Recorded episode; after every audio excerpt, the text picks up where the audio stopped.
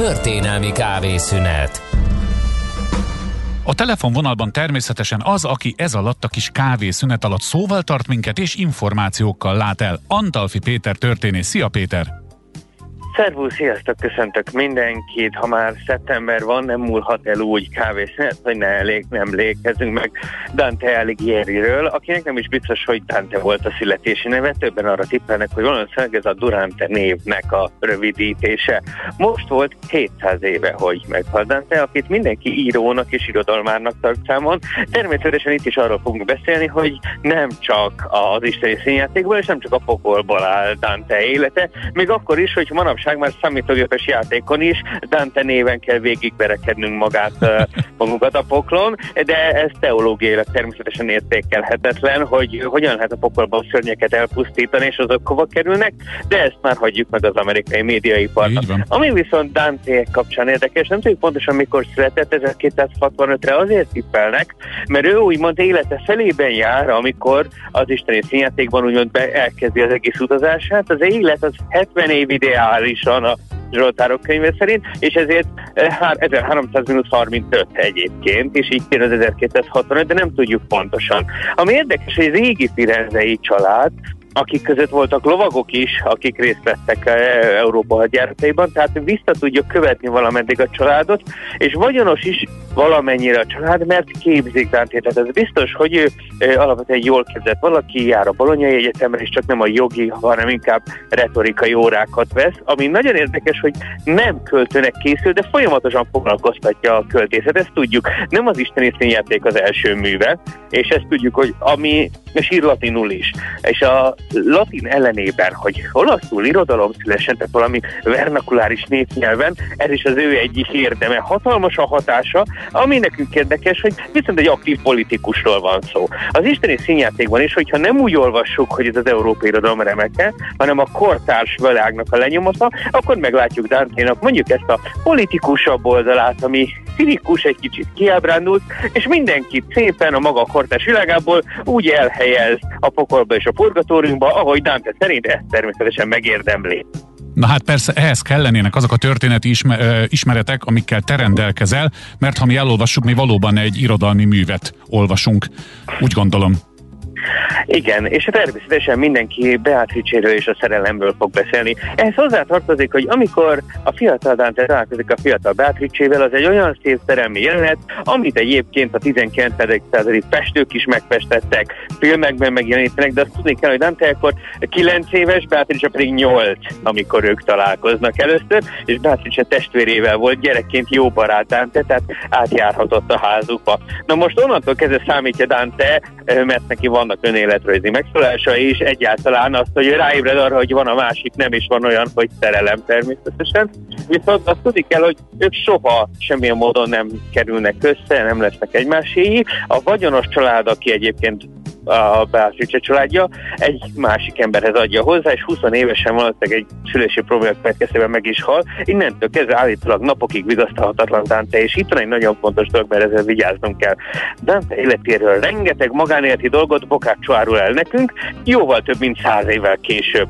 Viszont jóval több mint száz évvel később Bokácsó semmilyen hiteles információkkal nem nagyon rendelkezhetett Dantének olyan belső titkairól, amiket ő leír, úgyhogy nagyon-nagyon óvatosan kell bánnunk azzal, hogy Bokácsó mit ír le Dante rossz házasságáról, amiből legalább 3-4-5 gyerek született egyébként, tehát ami nagyon fontos, hogy ne higgyünk mindig a forrásoknak. Amit viszont Dante-nél látunk, hogy aktív politikus 1300-ban, közvetlenül azután, hogy mondjuk lement a pokolba és kijött a túloldalon, mert ezt elképzelték a földgolyón. Természetesen uh-huh. a földgolyó közepe felé megy le spirálisan a pokol, és jön ki a túloldalon egy hegyben és így fog a purgatórium tetejéig eljutni. Ami nekünk érdekes, hogy ő ezek után 1300 júniusától augusztusáig ő Firenzének a priorja irányítója, egy aktív politikai szerepet visz, miközben és mielőtt majd őt száműzni fogják. Ami nekünk érdekes, hogy ő valóban tudott harcolni. Le is írja, említik többen is, hogy ő részt vesz lovas rohamokban,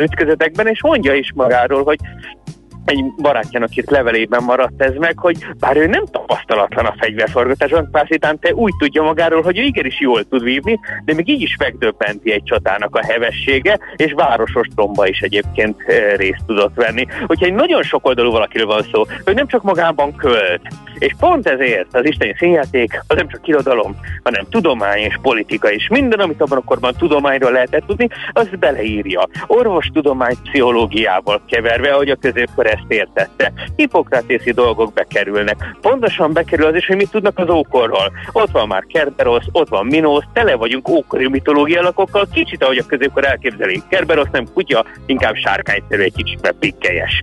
Minosnak, aki király volt, valami állatszerű farka van egyébként, természetesen itt minden kicsit ördögi lesz.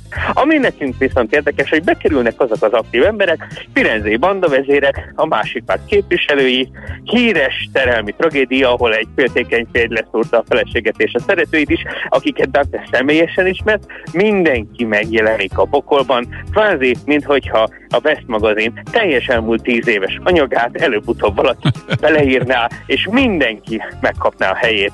Valaki a jó oldalon, valaki természetesen a pokol különböző bugyraiban. Ami érdekes, hogy Dante ezt úgy írja meg, hogy 1300-ban történik. Amikor megírja, évekkel később írja meg, de 1300-ban az elképzel Dante kérdezi, hogy mi fog történni.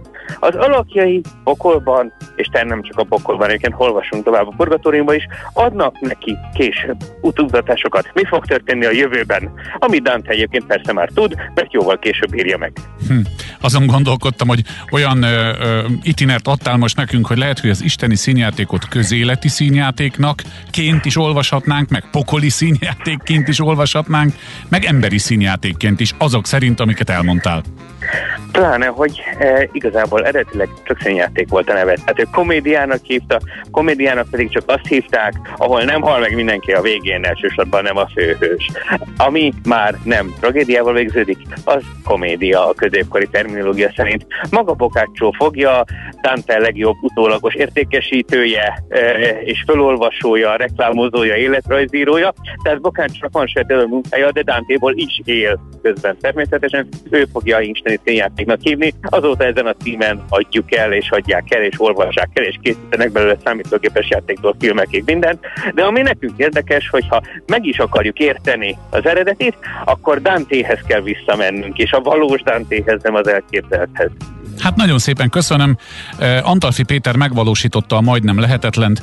Egy egészséges történelmi kávészünetnyi időben annyi információt adott át Dantéról, hogy talán még sok is, és Bokácsóval folytathattuk volna tovább, de most ennyi fért bele. Péter, nagyon szépen köszönjük, és várunk téged egy hét múlva is és akkor a bónusz track, hogy szoktad mondani, a leszármazottaim ma is élnek Firenzében, mert az egyik fiából pap lett, a másikból bíró, és a leszármazottak közül valaki felvetette, hogy a száműzési rendeletet 700 év után el lehetne engedni, legyen igazi firenzei hazafidante. Hát akkor most köszönöm a bónusz tracket is, szia!